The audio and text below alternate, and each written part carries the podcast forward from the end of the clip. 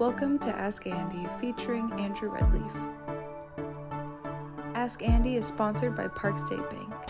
Visit w w w dot park state bank dot com for all your banking needs. This is the time of the year for market predictions for twenty twenty-two, and I'm going to indulge in that pastime. As I've indicated before, the first rule of predicting is if you give a price, don't give a date. If you give a date, don't give a price. Given that this is sort of by convention predictions for the year, one's forced to give a date. Therefore, I am going to give a price, but I'm going to use the dodge of assigning probabilities. But in point of fact, I can't actually be proven wrong. And the paramount prediction that I'm going to offer is twenty twenty-two will be a bear market year.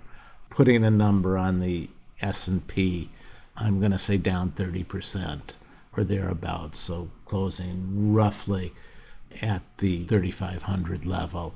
And this will be led by declines in the mega cap stocks. Large cap will generally outperform mega cap. So the defining large cap is, say, uh, fifty billion to one hundred fifty or two hundred billion in market cap. I'm speaking on January tenth, so after one week of market activity. And the first week of January was actually quite extraordinary in the degree to which mega cap and tech generally underperformed the rest of the markets. By some measures, this was definitely in the top five of underperformance for one group versus another over the last ten, fifteen, twenty years.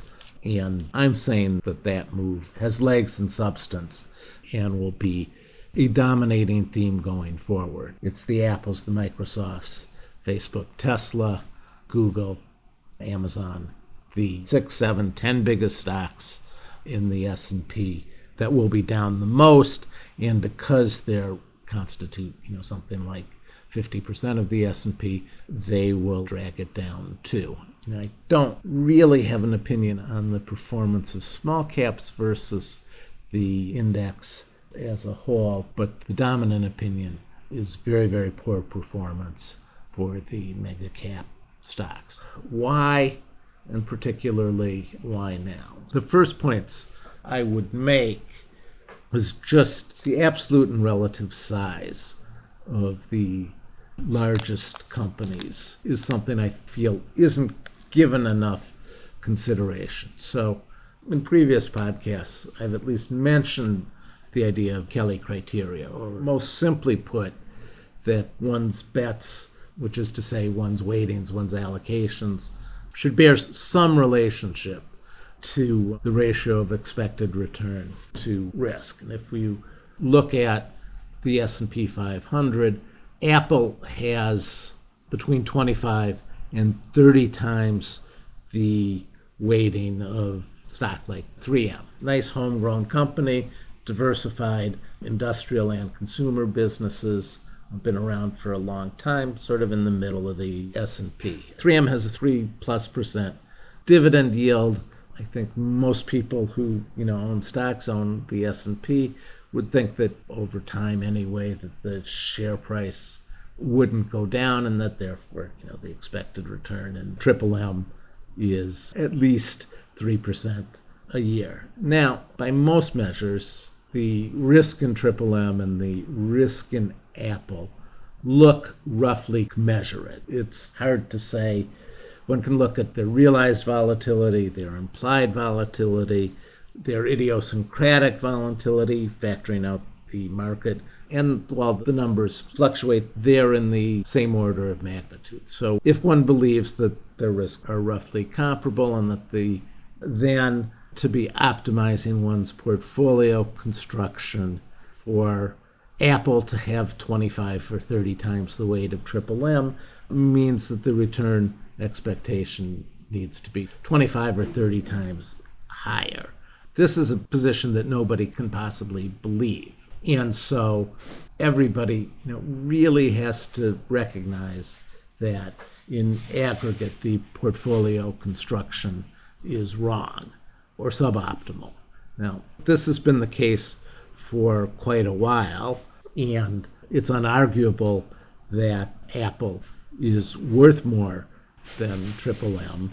So why and how does the world bring their portfolios more into balance? One possibility, which would not immediately and dramatically lower the price of Apple stock, is Apple could make a massive cash distribution. And in fact, over time, one is apt to start seeing this, and occasionally Apple has been pressured, or at least subject to suggestion that that should happen, and it might. But I would proffer that at least a part of the recalibration will be a dramatic decline in Apple stock. Now, currently, Apple trades at something like thirty times earnings. Now, in the peak of the two thousand bubble, Cisco, I believe, was briefly the largest company in the world, certainly one of the largest companies in the world, and it had a multiple of one hundred. That was absolutely unprecedented in history, that a mega cap stock has a extremely high multiple. So now, post two thousand, there is precedent for mega cap stocks having multiples even higher than thirty, and one can't dismiss that as an absolute impossibility.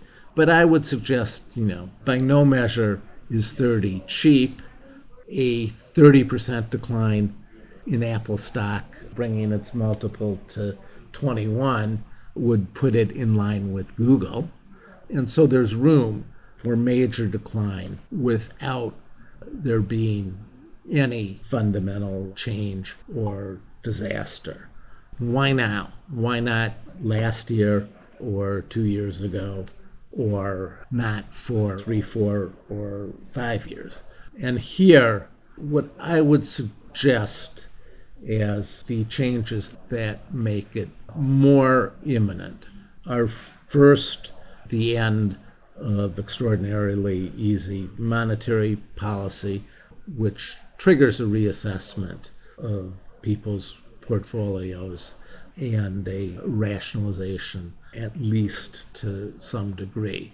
The other thing I would throw out is there's been, with the change in administration, but even sort of before, the climate for mega stocks is worse. The Biden administration loves antitrust as a talking point, and big tech has essentially no political friends and ambiguous support at best among the population as a whole in terms of their contribution to society.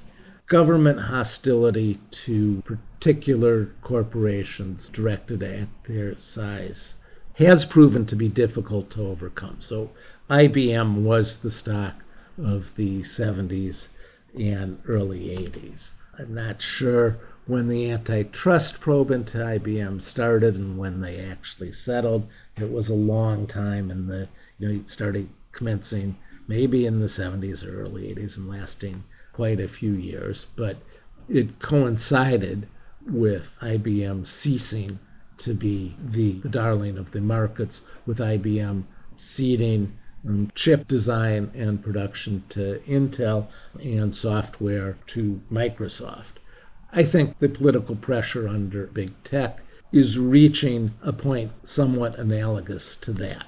I would also point out that when the Justice Department began pursuing Microsoft for antitrust, that coincided with a decade of very lackluster performance. So you have a combination of factors, all of which existed at least to some degree a year earlier, and all of which could persist for longer, but their valuation, they are very extreme imbalances in the world slash index portfolio construction. Changing, tightening, less accommodative monetary policy, and for a hostile political social environment. One of the things I want to add, that while I believe the market will be quite weak, the market will have a readjustment, and it's, you know, more than the ten percent that people call a correction, more than the twenty percent that people say is the border of a bear market. And yet, I do believe the economy will be fine. In particular, I think labor shortages, the tightness in the labor market is endemic, that an uptick in labor force participation, which hasn't appeared yet, and I don't think will, but in any event, that will be insufficient. And so from the point of view of people as laborers, employees, workers, the economy will be quite good. And I think one can actually list this, you know, when I talked about the factors of why now, why not last year, two years ago, in addition to the end of extraordinarily accommodative monetary policy, endemic labor workforce shortages is a, another change. This will put upward pressure on inflation and downward pressure on corporate profit margins. And I think this factor, as well as all of the others, are beginning to affect people's consciousness and will be expressed in market prices over the next year. Thank you for listening to Ask Andy. If you would like to submit a question, please email ask andy podcast at gmail dot com. Ask Andy is sponsored by Park State Bank. Visit w w w dot park state bank dot com for all your banking needs.